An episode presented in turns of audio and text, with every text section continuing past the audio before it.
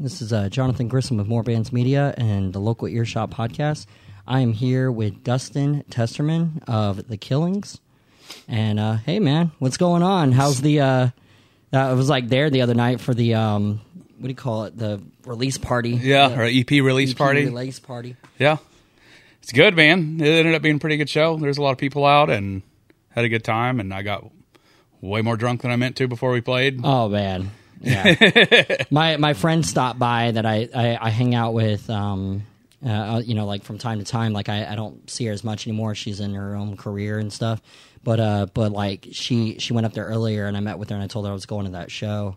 And uh, and so we went up there, and we were we were drinking. We ordered some food from Ted's, had some food, and then and I was just sitting there, and I just proceeded to go hang out with random people and smoke and drink and and then so you I- end up on I- Twisted yeah. Lane before you All know I know is that I made it home and I'm good, and I went to sleep right away. Right when I got home. Yeah. yeah, so, no, I was pretty well crashed right out when I got home. Yeah. So kind of kind of go over the um the uh, new album and like uh your process, who you recorded with, all that Sure. kind of stuff, and Yeah, anything you wanna so- talk about it. We did a couple of EPs at the same time. Uh, we recorded them with Chris Sanders uh, out of his home studio, and he plays drums for Planets Align, who also played the other night with us. I think they played 1st and uh, right before the Killings, or uh, right before the Costanzas, and then we played. Uh, so the first one we released several months back, and that was kind of the first four songs out of the eight we recorded with them. The next four is what we just released just now, Join a Cult EP. Um, but yeah, we recorded it and we did most of the drum drums and rough tracks in one on one Saturday, a long Saturday, but one Saturday up there. And then uh, the guys came and kind of finished their parts over the next couple of weeks. Um, and then we sent it off. I think Chris mixed it for us. And then we sent it off to Trent Bell at Bell Labs, and he mastered it. Yeah, I, I hear a lot of good things about Trent Bell. Oh, it's yeah, Yeah, I mean, professional. he's like the guy to go to. Yeah, sure. City, I guess. And that's really, I mean, that's really it. It's uh, this new one has four songs. The last one had four songs on it too. Uh, Road to Nowhere was the last one, and then this one's kind of the second part of that collection, and it's Join a Cult, and it's got four more songs on it. Um, and yeah, that's that's pretty much the story of that that little record. So what's the uh, what's the difference between the songs from the previous album to now, or like how you guys have like progressed? Uh, well, I'm in the band now. Um, this is the first recording I've done with them, and so that first that those eight songs we did, that's the first time I've actually been on record with them. Uh, and so I don't really know how they did it before, but I mean, this one I think it's the first time they sat down and tracked stuff and did it, you know, in a more you know typical format instead of just. I think the stuff they'd done before they'd kind of done live, and I could be wrong on that too. I'm not sure. I've only been in the band for little over a year or two years or Yeah, something. yeah. It actually kind of blew my mind that whenever I was sitting there uh, at that show, and because I, I, you know, I'm getting old. I'm fucking sitting at tables. I ain't standing up the whole time. right. uh, I was uh, sitting there and um, and heard Simp like he uh, he said that he was like, oh yeah, this guy was in the band Pain Relief with me, and Pain Relief was one of the very first punk band or like not punk, punk metal rock whatever uh, one of the first local bands that I ever actually went to a show to. Sure. And I have their album. Oh, that's still. awesome. I have their CD. I, I I just thought of that whenever whenever you said it because like I I was like oh I have the CD, but back then um, it was recorded on like a you know a um, what do you call it blank disc, Right. And it was and it was it was uh, had like the laminate sticker from like Walmart. Oh, sure. you know, and it had all the names of the songs on it and stuff. And I think I got something wet on it at one point, so it's all like it, it looks like Yeah, coffee washed out. Yeah, that's awesome. and stuff. But yeah, it is um, So yeah, that's really, Joey. really good album. Yeah. really good album No. Pain Relief Uh, is Yeah, awesome. Pain Relief was a great band. we used to uh, play with them. So my high school band, three out of five, with a couple of guys that still live around here, uh, Will and Cody. Uh, we used to play with Pain Relief all the time. That's how Simp and I became friends. Okay. is we just we played with each other once and we were like, "Oh, I love your band. Oh, I love your band." This, you know, big circle jerk and then we're like, "Let's play together as much as possible." And that's what we started doing. And so we probably played with them a handful of times every year. Really any chance we got. They'd put us on good shows. We'd put them on good shows. And anytime anyone asked one of us, "Hey, you know another band?" It was you know usually we would just kind of scratch each other's back in that way, Mm-hmm. and we just loved hanging out and partying together, and it was just a good time. Yeah, I mean back then there was a uh, there was a lot more venues. There was a lot more like uh, places that were actually playing. You know, local Yeah. bands like that, like those lower. Because I remember, I remember like there's a band called uh, was it like a pop punk band, but they're uh, that, that I have their CD too. It's like the Stellas. Music for Umbrellas. It was like Dude, that uh, sounds familiar, yeah, but I don't a- I don't remember it a chick. specifically. Yeah, like I went, I went into their show. It was over at the, um, it was over at the, the place. I thought that was the deli, Mm-hmm. but in Norman there was a there was a place. Maybe it was, and it just moved. But uh, there was a place that when you got off the highway, it was off to the side and it looked like a castle. Oh, I remember like, that a little place. restaurant. In I only played there one time, but Yeah. yeah, it was like a sandwich shop or Yep. something. and that's why I thought it was the Yeah. deli. That's why I thought that that was the name of it. But everybody was telling me no, that's not the same. yeah, because the deli's over there on Campus Yeah, Corner, right? yeah. yeah. Yeah, so I thought maybe maybe they moved, maybe I'm crazy. And we know. probably played with them there too. But back then we were all kids, and honestly, back then when we were like eighteen and nineteen, there really wasn't a lot of places for us to play, especially you know young shitty bands. Mm-hmm. And so we had like the Green Door. If Reggie didn't book us, then we really didn't get booked anywhere unless it was like a place like a sandwich shop or or some you know kind of place trying to put on. Like I'd rent out the pavilion at Will Rogers, and we'd put on shows there, and that was like back we're like 20, 21. I mean, young enough to where we were worried about the cops showing up because we were all underage drinking, Yeah. or smoking weed up in the tower up there, or whatever we were doing. You know, we were kids. Yeah, I remember. I remember going to uh, this little coffee shop that was in Nova City, and we we throw shows there all the time. And it was a little cyber cafe because back then, you know, everybody used to go in there, and Sure. that's where they got the computer access, where you got the You got to play on the video internet, games yeah. with friends and stuff like that. And uh, but they always serve coffee and stuff, so we just go in there, drink coffee, get on the internet. Sure. and um and they they used to have like open mics and shows and stuff but but then that finally closed because you know the internet kind of expanded Yeah, everyone had it, yeah. was and then everybody had it in their house and but um yeah like that, that i thought that was really really cool though to note notice that he said that and then then then the dude got up there and sang with them it was uh, you know sang with you guys it was pretty awesome Dude, Like, it was uh, a fun time. I mean, it was a good night. Like I like I will say that. Like that was a that was a great night. And then and then uh, Shane over there, you know, basically looking like uh, what your name of your album is. Uh, um, Cult you know, leader. yeah, Cult leader Yeah, slash he's either- werewolf. he's either a cult leader or he's like he's like a like a um, like a like a socialist mastermind. You know, like he looks he looks just like um, Mixed the- between like Karl Marx and Karl Marx Rasputin. and- yeah, yeah, yeah, just like a like a communist Russian. Rasputin, It definitely you looks know? like he has like a flock of followers somewhere, like in some compound. He might, you know, you don't know. Yeah, We I mean, that's true. You know, you know, he might be, he might be writing, you know, like and, and, t- having you guys write these songs and sing these things, Right. To kind of send a message out to like, hey, it's like his message, hey, come over, talk Trying to to- me, trying to join recruit this cult. folks, yeah. yeah. He's just he's just ask, going over there asking people to come and join the cult, but But yeah, it was a great show. I had a blast. I mean, it, it really was a good time. A lot of people showed up. It was like a kind of a reunion in some parts. There's a lot of people I hadn't seen, Yeah. like Joey specifically. Hadn't seen him in forever. I'd never played music with him, like in the same, you know, band, Mm-hmm. same stage at the same time. Uh, so that was cool to be able to kind of play the drums behind him. I'd never done that before, so it was pretty dope. Yeah, it was really good to see the Costanzas too, because like I, I um I've seen them a few times, but I've I haven't seen them in a like a you know in, in more of a raw sound type Sure. in, in venues because some of these venues don't have the the um the nice sound system Oh, sure. that, that Blue Note does and the setup, and they always have the sound guys there that are really really good. Um, I forget which one did it. That Charlie. that show, Charlie. Yeah, Charlie's great. 'cause He's one of my Charlie favorites. or uh, Jacob. Usually, Yep, Jacob's another favorite. Yeah, Charlie, Yeah. Jacob. There's a couple of them out there that I see him and I'm like, oh, thank God. Like it's somebody who knows us. He knows kind of our our kind of stupid, Mm-hmm. or like especially with caught stealing because we're so temperamental. If anything starts going wrong, starts sounding weird, we'll just quit. Like we just. We're like, man, we're not getting paid anyway. We're just gonna, we'll just cut go, it out. Yeah, if things start going wrong, but You get mad and you just go behind the counter and just steal shit. That- no, we can't do that. Oh. We'll get in a oh, whole So lot of trouble for that one. The, But no, yeah, it's always a breath of fresh air when I see Charlie or Jacob or someone like that, or, or you know, back in the day, rest in peace, Chad Honeycutt. Yeah. Seeing him running sound, we are like, oh god, it's someone who knows our kind of stupid, and he can he knows what we need, and yeah, I used to I, like I, I've known Chad for a long time, and uh and um, we we used to like have like holiday parties and stuff at Mm-hmm. his house, and we do karaoke. Uh, in his like back little Mm-hmm. room that he had and, and stuff, and so we we get on there and he hook up his little PA system, Yeah. do sound for a second, then everybody would just get up there and just, start, just, like, Just let it go. some metal and rock and stuff, and just songs that you definitely could never do in actual karaoke bars. Sure. Um, but yeah, that that that dude was cool. Like, um, yeah. Um, let me see. You want to try to play a few? Yeah, that sounds good. All right. The, yeah, the one I sent you is called Join a Cult. That's the the namesake of the EP.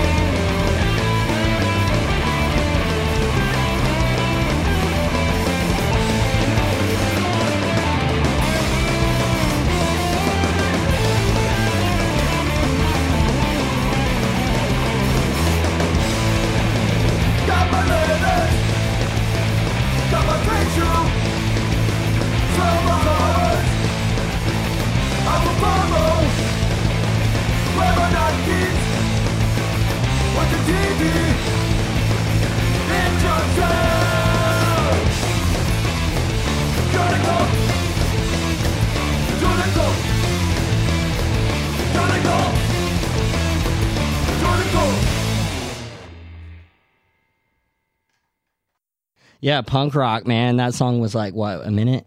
Yeah, like two two minutes long. I think. Yeah, that's one of the long ones, probably. Yeah, it's like uh, what, what is it? You you'd be like, oh yeah, this band, uh, this band got up on stage and they saw and they sung three songs or four songs. Like, how long was their set?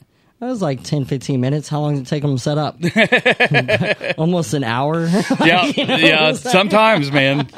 Yeah, we've played. I know with Caught Stealing, we've played shows that's like, you know, we'll set up in 15 minutes. We'll get four songs deep into the set and realize we're just not clicking, and we're like, all right, let's play one more and get out of here. And so we'll just play one more song. Get Mm-hmm. Yeah, I remember you telling me the story where like you guys are always like you're, you're in the venue and you're like bell, bell, bell, let's bell, and then you guys just all just like kind of go okay, yeah, we're done, and Yeah. go, you know, like you're talking about that last. Well, we have a song called "Pussy," and so that we called it "Pussy and Out." You ready to pussy out? And they're like, "Yeah, let's pussy out." And we'd all look at each other, pussy out. We'd Yeah. play the song and get the hell out of there. just get out of there, just like shut off the stage, and right. walk away. And now we have a different song we end with, and so we'll go with that one. We're like, "Gray Wolves out, Gray Wolves out," and we'll we're all prepared to be done. So nice.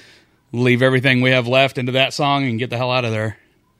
So what what do you guys have planned for like the next uh, year or like coming up? Uh, no crazy plans uh, with the killings. We are uh, we're playing Tulsa here in a couple of days at Whittier's uh, with uh, I want to say uh, Crystal Sedona Bitch and the touring band is TV Tragedy. Okay. And so this is the first time to play TV Tragedy. I guess they requested us somehow. I don't know how they heard us, or maybe it was. Who's in charge of the production on that one? I'm not sure. Okay. I have no I know, idea. I know Diatribe's been doing a lot of stuff with um with uh, Sedona. And, Sure. uh, and all that. So Yeah, they heard of us somehow. It was some band we'd played with. I don't know if it was Venomous Pinks, maybe, or I don't remember who it was, but they requested us and Sedona Crystal Bitch, which is fucking awesome. That band is great. I Yeah. love that band. One of, they've easily moved into like one of my top ten favorite local bands. Oh yeah, yeah. I they're have, so uh, good. I have her uh, the shirt that she made, and then she's talking on the show, and I and she said, "Yeah, you know that shirt that's like, uh, you know, I um, I want to go fishing, or like I'm I'm happier when I'm fishing." She's Right. Like, she's like, I want that shirt that says I'm happier when I'm dead. It's just a dead fish skeleton, and uh, and and the, and I said, you make that shirt.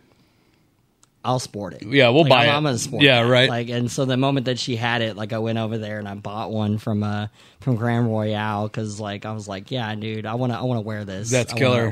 Because it says Sedona Crystal Bitch on the back of the shirt. so when people walk behind you, they're like, what the fuck? But yeah, I guess that's really all we're going to do right now is we're going to start trying to play a little more out of the city. Um, Dave just left the band, so he's uh, taking a role like with uh, middle school football team, and he's going to be you know an actual like paid coach, and it gives him you know more time to spend with his family and stuff like that. And so we're going to go as a three piece for a while. Still try to sweet talk him into playing a show here and there if he can. Uh, but if not, we're just going to run it as a three piece um, and try to promote this little this last couple of little EPs we did, and try to book as much as we can. You know, outside of the OKC Metro, Tulsa, Texas, Kansas, um, and just try to get out there a little bit, sell some T-shirts, and and try to not saturate so much here in Oklahoma City. We don't want to be one of those bands that we play in every weekend.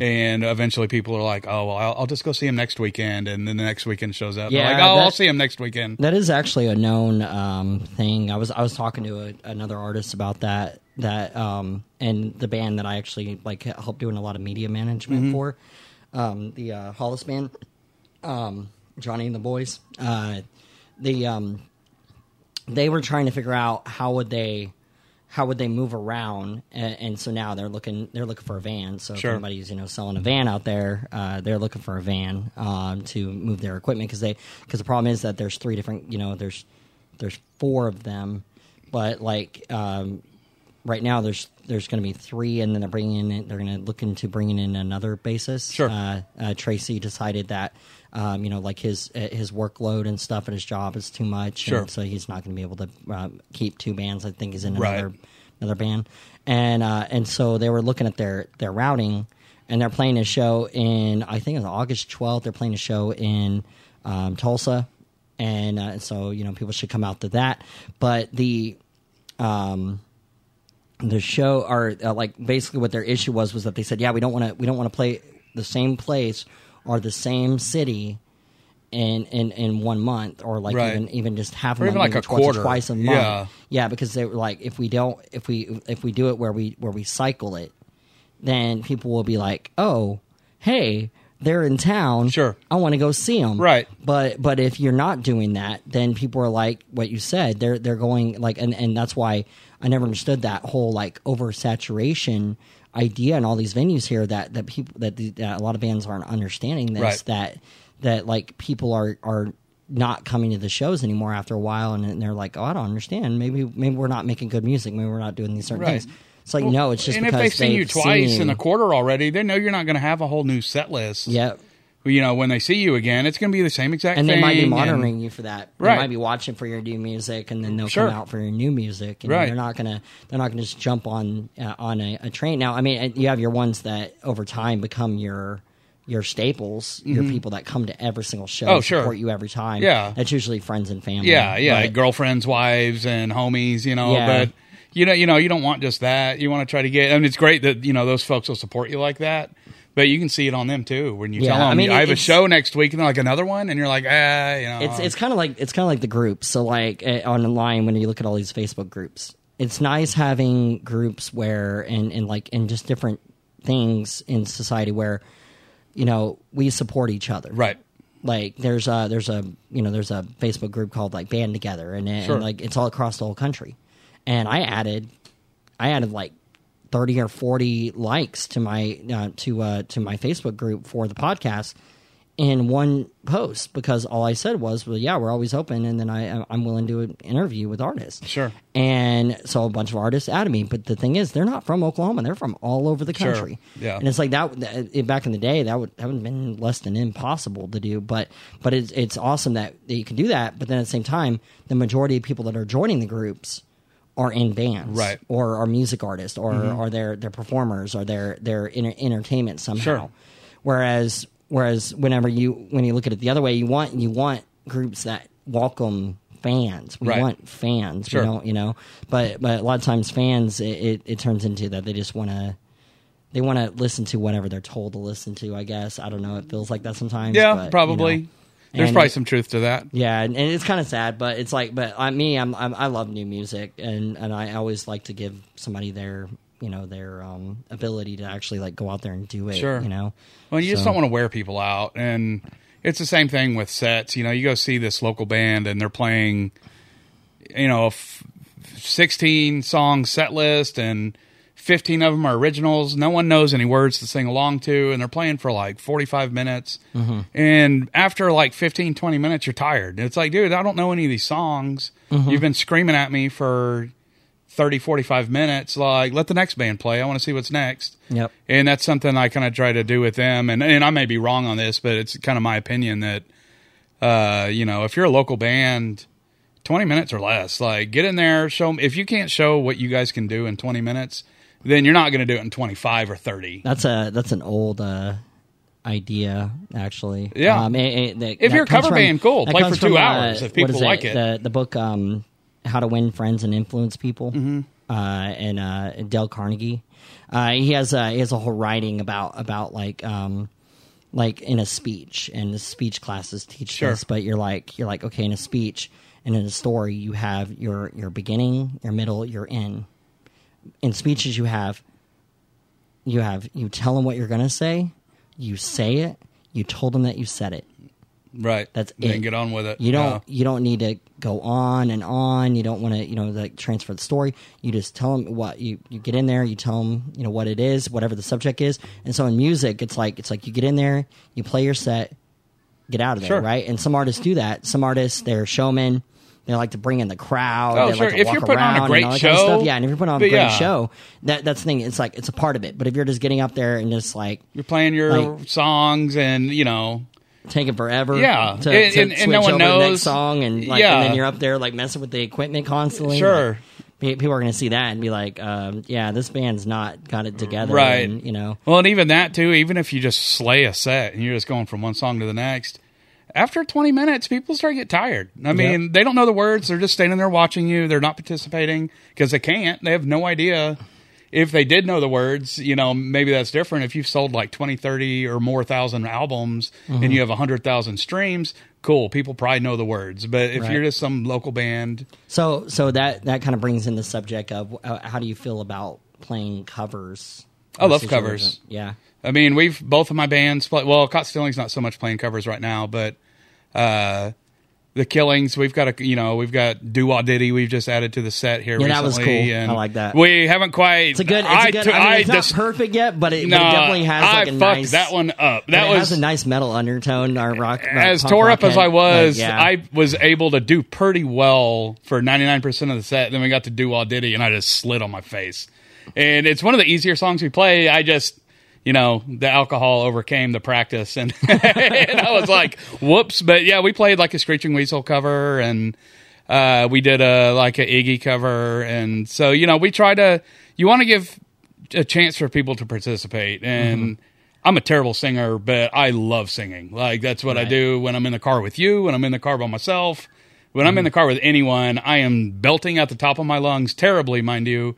But I love to sing along, and I'm pretty basic, so I can't be that rare.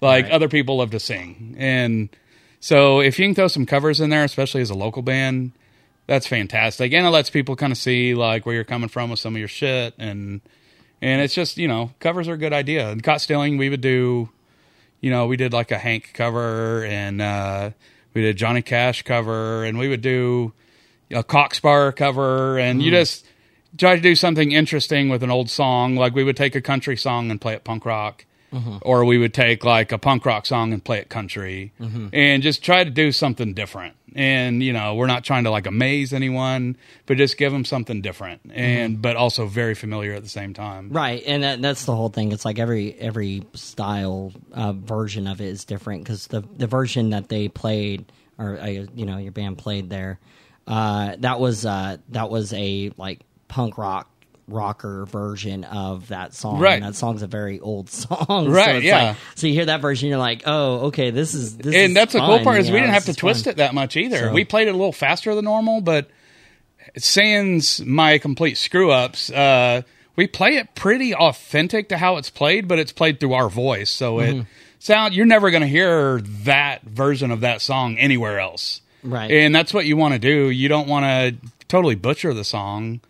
Like Yeah, you know, Hollis Hollis does a version of uh, uh, "Keep on Rocking in the Free World." nice. and that's and that's probably my favorite like version uh, that's a cover Right. that I've heard lately. you That's know, great, Like it's, yeah. like it, it's different. Sure. because it's a it's a known you know popular song, but it's just it's it sounds so good coming from this like a random band Sure. just just rocking out like you know because and it also fits the narrative of what of what local music kind of stands Right, for. is yeah. that we're still trying to rock the free world. Oh, if you can do a cool you know. twist on an old song, man. Like I remember seeing Frank Turner cover American Girl from Petty and he played it so like he played it the way that you would think if you'd only read the lyrics, you would almost read it as like a sad song. Mm-hmm. And he played it so like sentimental and sweet.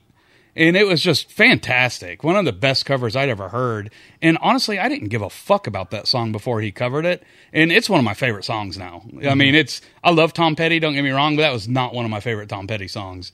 And now it is, just because Frank Turner did it in a way that it almost helped me understand it better. Like, mm-hmm. wow, what a great song. Like, this is a fantastic song.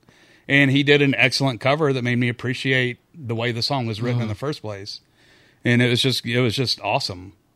And so, I mean, you take that into account when you're thinking about doing covers, and you want people to know that they will never hear that version anywhere else, but it needs to be good enough to where they're gonna want to hear it from you. Mm-hmm. You know, you don't want to butcher it so bad that people's like, "Oh, that was funny," but Right, you I really didn't want to listen to it again. Don't if the if the original artist is still alive, you really don't want them. You getting like somewhat. You want to write it good enough that they they, they it comes out of the mainstream. They're getting royalties off of it, and then they're like they go to listen to it. and They're like, What? why is, this? this allowed to do this? Right. What did you do to my song? You know? yeah. So- and you don't want to be thought as like making fun of it or anything, unless you're intentionally trying to make fun of it, and that's funny too. But uh, you don't you don't want to go out there and just do a Britney Spears song to be silly or whatever it is. I mean, it can be funny, but that's not that's not really the game. I would point out one little thing about about doing covers and playing copyrighted material, things like that. Um, is I, I was I was uh, scrolling the other day and I saw this TikToker and um, follow a lot of his stuff. He's a rapper, mm-hmm. but he writes he writes really funny little raps and he has serious raps. Sure. but like uh, he has a he has a song that's like um, and you might know this sound, but like it's like he's like I he's like I live in an apart a, a shitty apartment and he's like and I have roaches and he's like and he goes. 15 of them and he's like and he's like making this little little beat in the background bump bump bump you know like Yeah. he's saying it some uh some other tiktoker apparently goes out and he finds these videos and then he redoes them but he just adds their audio and then he just does the imagery of, of like Right. him doing the That's same awesome. thing that they're doing right which is fine if that's his gig and he's getting famous for it cool but what he did next was was the reason why this artist was pointing him out was that he he went on spotify and he uploaded his song Oh shit! to spotify Whoops. To try to make money off of it as his own. Yeah, that's and he said it was his own. So he took a recording Yeah. from another thing, put it online, and then tried to it on. Yeah, so that's not he a good reached idea. out to him. The dude never reached back, but like, but it, but the thing is though is that he's basically telling him he's like he's like you know like my next step is to cease and desist. I'm just like I'm like he's like I don't ma- I'm not mad about the video on TikTok. He's like he's like honestly like like you know like just give me credit. Like Sure. just say that you got it Yeah. from here. But he goes, but the fact that you put my music on a different platform that I already It's have audio music on, only. I mean, Yeah. yeah. What are you doing? Yeah, you're just Yeah. trying to grab money from Right. and, and make people download. You're gonna grab you yourself a of- lawsuit you do stuff like that. and that's and that's the whole thing is that that that whether or not people understand this, like there's money in TikTok. There's Oh, yeah. money in these things, uh, Mm-hmm. YouTube, TikTok, all these things, and some of these artists they they get big pretty quick. They get pretty oh, popular, Oh, yeah. and they get a lot of ad revenue, and they get a lot of revenue from sponsors and stuff like that. So that dude might actually have the money now. Which he didn't probably, you know, a year ago or two, you know, two years ago, but he probably has the money now to go after this dude. oh, sure. And so it's like, if you want a lawsuit on your hands, I guess, like, do that kind And of stuff. to honestly, it doesn't but- require a lot of money to file a lawsuit against somebody. No. A cease and desist, ChatGPT can write one up for you in a minute. Yep. I And that- that's another thing too. Like Chat GPT, I've been doing a lot of uh, messing with uh, contracts and stuff. Sure. And and I'll just say, type in a, a artist contract for a venue, and Sure. it will literally type Oh, you yeah. up one. No problem. And and it will create whatever you need. And that's and that's the whole thing is like learning these tools to like pr- uh, advance your you know there. Make sure that you get your licensing on your music. Make sure that you do your publishing right. Make sure you you know all your stuff to the studios correct because it's like if you don't do these things, then there's a lot of money out there just lying around that supposed to come to the artist, Right. And and a lot of times it doesn't Sure. because they didn't do some type of paperwork, Right. They didn't know? do their due diligence. But at the same time, if somebody stole their music and they didn't do their due diligence, then what ends up happening is that they're like, "Well, crap, what do we do now?" Because we can't even sue this person. We don't even have a copyright on the song, Right. and and so that that's the whole thing. Is like everything you make and create, you you have to put that Oh, in sure. copyrights. You know, Well, a lot of people think that they So- can upload it on Bandcamp and put a little copyright symbol at the bottom, and I'm like, that's not it. That's Like, not how that works. I mean, it, Yeah, it like, doesn't you hurt to re- do that, to- but you it does not help you as much as you think. you're- have to register LLCs or, or like a business. You Yeah, or have- DBA or you gotta- something, yeah, you gotta have your your little like paper that you've that you went through the copyright office and stuff and, and all that kind of stuff saying that anything is done. Well, and there's services now. Mm-hmm. that'll do it, you know, for you. You know, you can go through these aggregators because, like, to be on Spotify and stuff, you know, you're supposed to be on like a record label. It's supposed Mm-hmm. to go through a distributor of some kind. And so there's these groups like CD Baby and DistroKid and Mm-hmm. stuff like that that you know they will copyright that stuff for you, and it's all part of a package, Yep. and it's listed, it's legal, it's Mm-hmm. this. We wrote this at this time, and it was you know uploaded at this time, and we Yep. put it out to the world. Yeah, you can't you can't do the poor man's patent these days, which is uh, I don't know if you ever heard that term. Where you mail a uh, where you mail you mail the like a guy a guy did that with this movie script. Now at least that's the story. Mm-hmm. That um it was the it was the Desperado or something. It was one of those movies that was a major movie. But what this guy did was he wrote a script for a movie, and then he waited for somebody to create the movie, oh and then he sued him, and then he got all the money to write all his other movies. And so, but I think Uh. the script that he wrote was so basic. It was like some like romance film, Right. But, so it's like a just standardized. took like- place in like, oh, Mexico Oh, I just and- this person that made a Hallmark film. You know, Right. that happens every single year. It's like, Sure. oh, guy shows up to uh, you know a, a freaking city or a, a country area, and he meet or uh, meets some country girl, and then ends up leaving. You know the city That's for crazy. or whatever, or the other way around, where like the, the girl comes back to the nice country town and had the rich asshole boyfriend in the city, and then ends up leaving him for like the the country guy that's you know not in the city, I guess. Right. You know, so now yeah, it's funny how all that stuff works, and I'm definitely not, you know, very sharp with legalese or anything like that. But luckily, hopefully, enough common sense to keep myself out of trouble with anything like that, especially caught stealing because we like to, as the name suggests, we might borrow a melody or something from here and there. Yeah. and uh, you know, you never know. Like we might have a song sounds just like another song, Mm-hmm. and uh, so it's uh, we try to keep ourselves out of trouble, things like that. okay, We don't want to get the uh, Led Zeppelin treatment. right. or, or and nobody nobody wants to get the Hendrix treatment. I I, I, I was reading uh, I was I was reading uh what was it uh, Paul uh, it's Paul Mitchell Paul the guy that wrote the book it's like uh like um, how to survive the music business and stuff uh, and in there it has a story about Hendrix that that I guess his recording uh, guy his manager like owed like sixty percent or six seventy percent of him. So he was only making like thirty percent off of everything, Right. And his manager was making the bulk of everything. Sure. And it was all because of contracts. Oh, and yeah. And how he wrote it. And back then it was like that. No, and it still is, honestly, in a nowadays, way. It, it can be like that Yeah. nowadays. If you have the proper contracts, Right. it's not as much. Yeah. And they do ta- they do have standardized rules, but not everybody follows these rules. Well, and sometimes people are just so desperate to be discovered or to be put on a label and to have tour support that they'll sign fucked up contracts Mm-hmm. just because they get all these promises and they don't fully understand how advances work and Mm-hmm.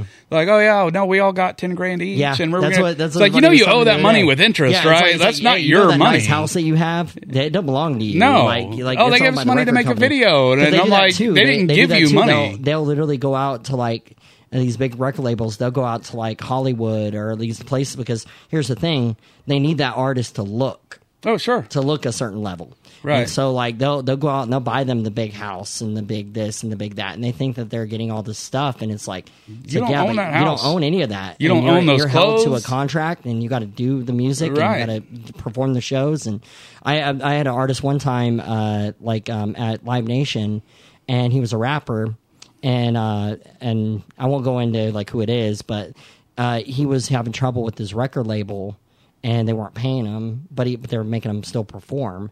And it was because he was held to a certain level where he didn't actually do certain things. So they were forcing him to basically go and make money uh, for them because he needed to because he, he he was wasting their money. Yeah. And and uh, so he came out to Denver and he was playing the Fillmore and he he was about to come out on stage and he just comes out and he just looks at the audience. He goes, "Man, it's like I don't even want to be here." He's like, "I don't even want to do this today," and he walked off stage. And whether or not there was a phone call or whatever happened after that, he went in the back room, and about ten minutes later, that dude came out, and I mean, the look on his face was like so sad to look at him how mad he was the fact that he had to play a show that night Right. and so and it's all because he i guess didn't do something right and so like he was going in front of the crowd and he was rapping and stuff but he he basically told them he didn't want to be there so the fans weren't really having a good time after that sure. because he was just like Yeah, they could tell here, not you know? into it, and that's that can be a lot of problem too. That's you know some of my favorite thing about most local bands is, especially if they're more like how we are, and especially Caught Stealing, because Caught Stealing has zero fucking ambition whatsoever. We love playing music, uh, but we don't ask to play shows. People Mm-hmm. ask us to play. Uh, we don't go looking for them. We just like getting together on Saturdays, drinking Mm-hmm. beer, playing songs. We go play darts afterwards. This is all fun for us. Like it's pure hobby. Um, We don't make flyers and run It around and like put them up nice because we don't like have doing a that. band that does that. So then you have your serious band, and then you have a band that just well, goes out. we only show up because we want to. Like Mm-hmm. we love it. We enjoy the hell out of it. Um, but we're not that band you're going to see with some street team throwing flyers everywhere. And Right. if you don't show up to our show, fucking great. We don't really care. Like Right. we're happy to play for beer. They don't have to pay us. We don't really give a shit.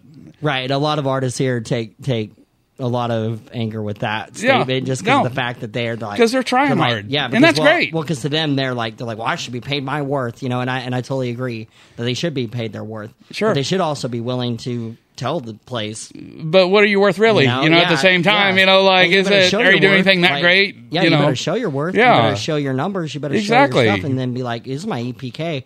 Like, if you want me to play here, you better understand. You know, like I'm not. Yeah. This and you can tell those bands that are, you know, really trying to hit the next level, and that's awesome. I respect the hustle. I really do. I think it's great, but we're not trying to make a job out of it. We have good paying jobs. Like we're fine. You know, we've you know we've got everything we need, Mm-hmm. and so we're not. Like I said, if we're at a show, it's because we want to be there. Like Right. we turn down shows we don't want to play all the time, uh, and occasionally someone will offer us something we're like dude that sounds like fun. Mm-hmm. And if it sounds fun we'll be there. And Right. i think the killings are finally getting to that point because we played a lot of shows you know probably a lot of shows we shouldn't have played. And you could tell we're there we're tired it's you know a long day at work and we're, mm-hmm. it's like it's an extension of it's like a part-time job we're barely getting paid for. Mm-hmm. Uh, but other times like you know friday night we were happy to be there. We're having a blast. Our friends are there. We're drinking. We're smoking. We're having fun, and uh, and you can feel it. Like I've had people walk up and be like, "Man, I love watching you guys because you just look like you're having fun." And I'm like, "Cause we are." Yeah, we're having a blast. and that's way it should be. I mean, uh, the moment, uh, like I think you said a line to me that night that was like, you know, whenever it stops being fun, maybe it's not worth doing no more. It's know, not. It's not. You know. Yeah, and I fully agree with that. if I You know, don't enjoy dragging my it no drums around town, I'll quit. way no more, than why keep? Yeah, doing it, you know? and that's why I play in so many projects. I mean, I just started a third project with a couple of guys, and whether it goes anywhere or not, I don't know. But it's got good potential to you know to be a lot of fun. Mm-hmm. And uh, but that's why we're all there because it's just fun. It's something we feel like we need to do because that's kind of a part of us. It's Mm-hmm. we. I just like playing music, yeah. and even if I lived in a town of like a hundred people, we'd still get together and jam every week, even if we had nowhere to play shows. We Yeah, just See, I, I, I'm, I'm like the other side of it, where like I, I just enjoy going to shows. Yeah. I enjoy being in the audience. I enjoy watching people, uh, you know, watching the crowd enjoying the show. Like Sure. that's why I used to love Live Nation because you just watch this big crowd enjoying it and see the Right. power of the artists like doing their Sure. thing. And it's like, and and so. You know, that's why I did. That's why I did all of this stuff over the years, like because I'm, I'm like you're enjoy enjoying it. promoting it. Yeah, you I enjoy being it. a part of it, and it. that's you know, and everybody kind of plays their own instrument, and it's whether you're getting the word of bands out there, which is kind of your instrument, or you can play the drums, or you can be like Destiny and you enjoy promoting shows and Mm-hmm. Oh, yeah. and Destiny recruiting is a- bands and stuff. Oh yeah, no, she's I mean, a she gets after it. And or you like working sound. Sometimes the soundboard is your instrument. Yeah, yeah. no, whatever that, it is. kind of came up today whenever I was at that at that AMC or uh, ACM. Was uh, I was looking at the the soundboard and he said, you know, he goes, he goes, you know, like the big important thing with recording is that that you know you could look at all this stuff and go, oh well, I know what that does, but I may not know what this does. you know, Right. this little knob right here. He goes, but by the end of the course, the whole point is that you know what that knob does, and you know that if you do certain things while they're in that room, you know that you can control that, and you can Right. make them sound a certain way, and you can find that sound, that tone, that that you know power of, of what they're trying to get out for their for that song. And so, a good producer can do that. Oh, know? sure. And I said, yeah, you know, like I was like, that's why I'm more of the music business side because I look at all this equipment and I see an airline.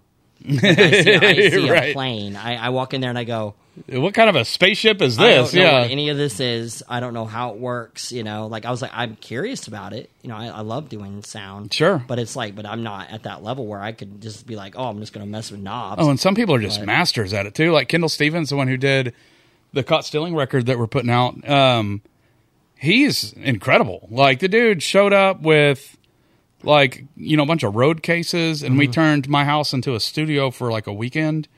And moved everything out of one room and turned it into a studio. And we had mics all over the house trying to get different sounds.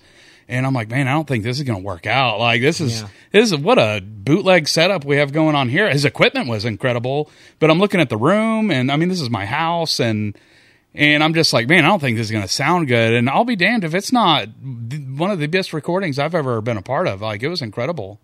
So I don't know. It's uh, some people just just have a knack for certain things, and that dude definitely, when it comes to recording and producing and stuff, he's a he's a killer. And on top of that, he's one of the greatest guitar players I've ever known. And he'll do like Nashville tracking and stuff.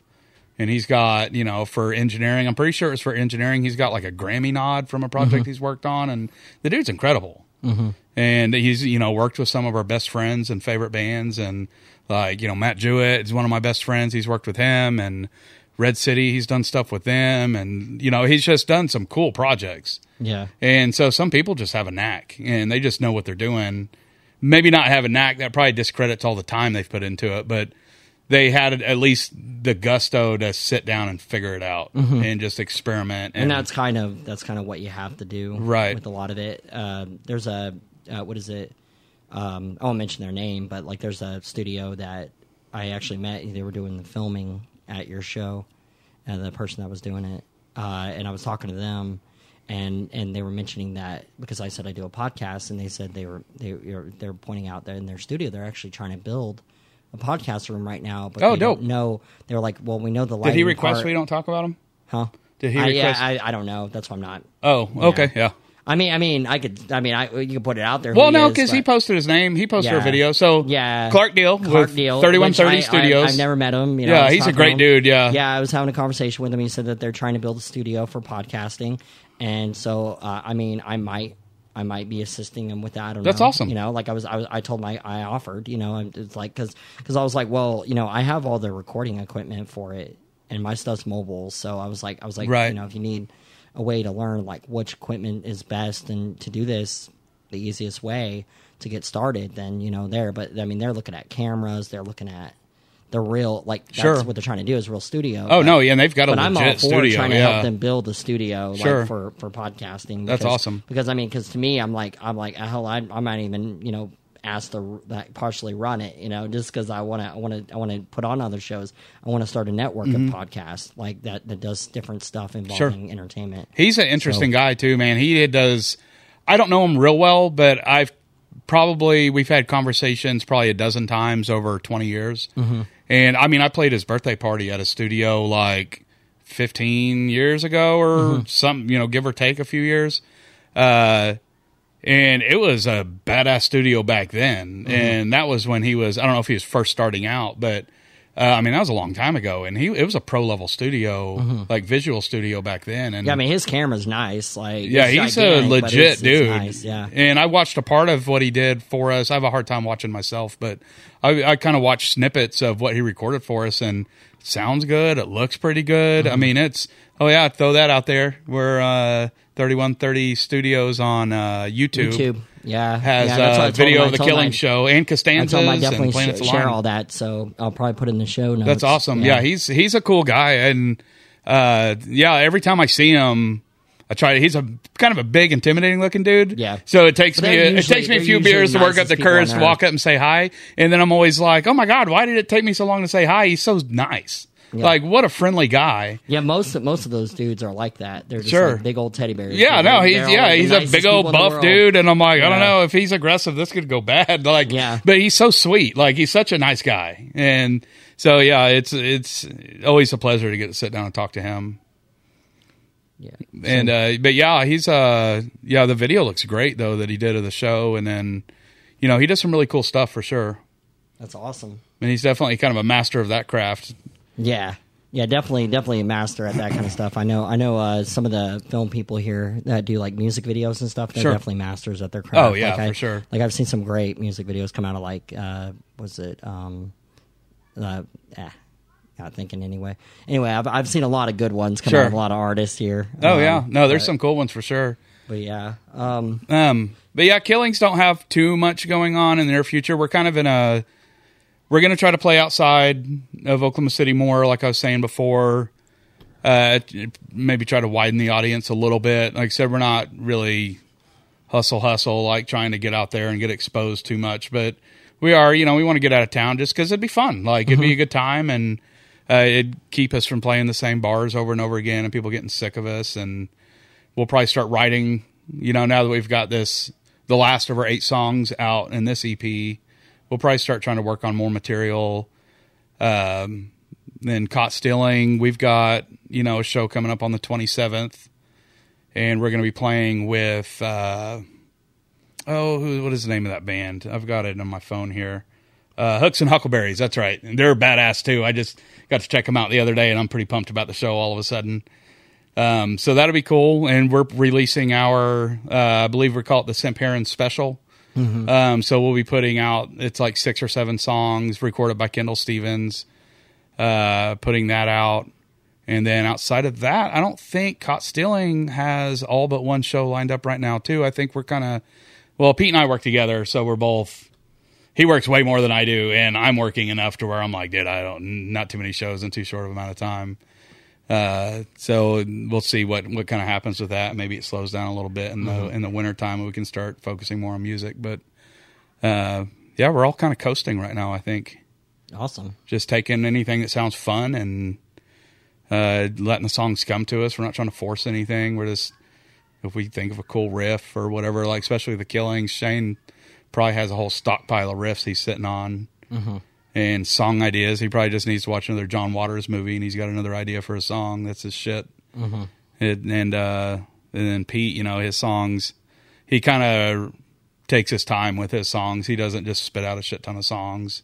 Like here's a song about my shoes or whatever. You know, he's Yeah. he sits down and really thinks about and he'll you know be weird about it at first and don't want to sing it in front of the band, and he's like, oh, I don't know, and then slowly but surely, we really kind of let ours kind of ferment and just kind of turn into something else. And uh, Pete usually has a grand idea before we start working on the song, and then we'll all kind of work on it and put our own little touches on it and stuff. And then once he gets confident of singing in front of us, we have a few months before we're ready to sing in front of people.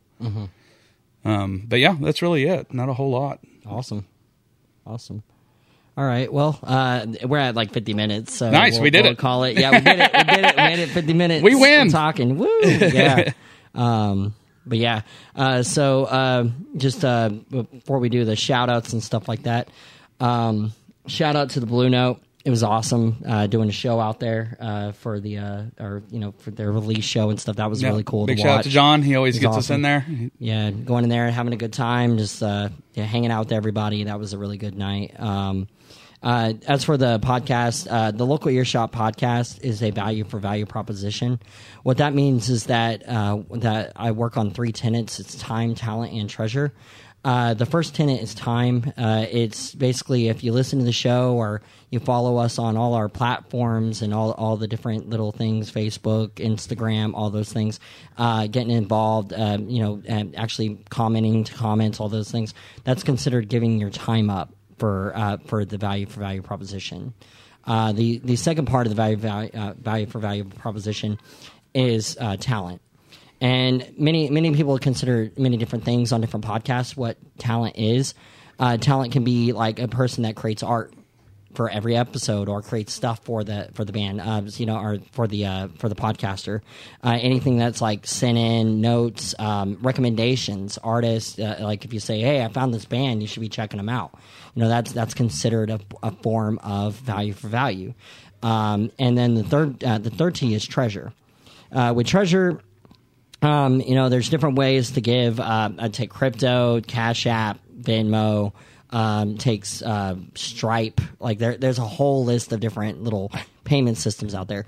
Uh, what the money goes for is basically, if you if you look at the the scene right now, is every piece of equipment in here was basically paid for by me and and so like whenever you donate to the show uh, it actually makes it where i can i can actually pay for like hosting and all of the equipment that that i do to do the show. But mainly so i can move to a studio.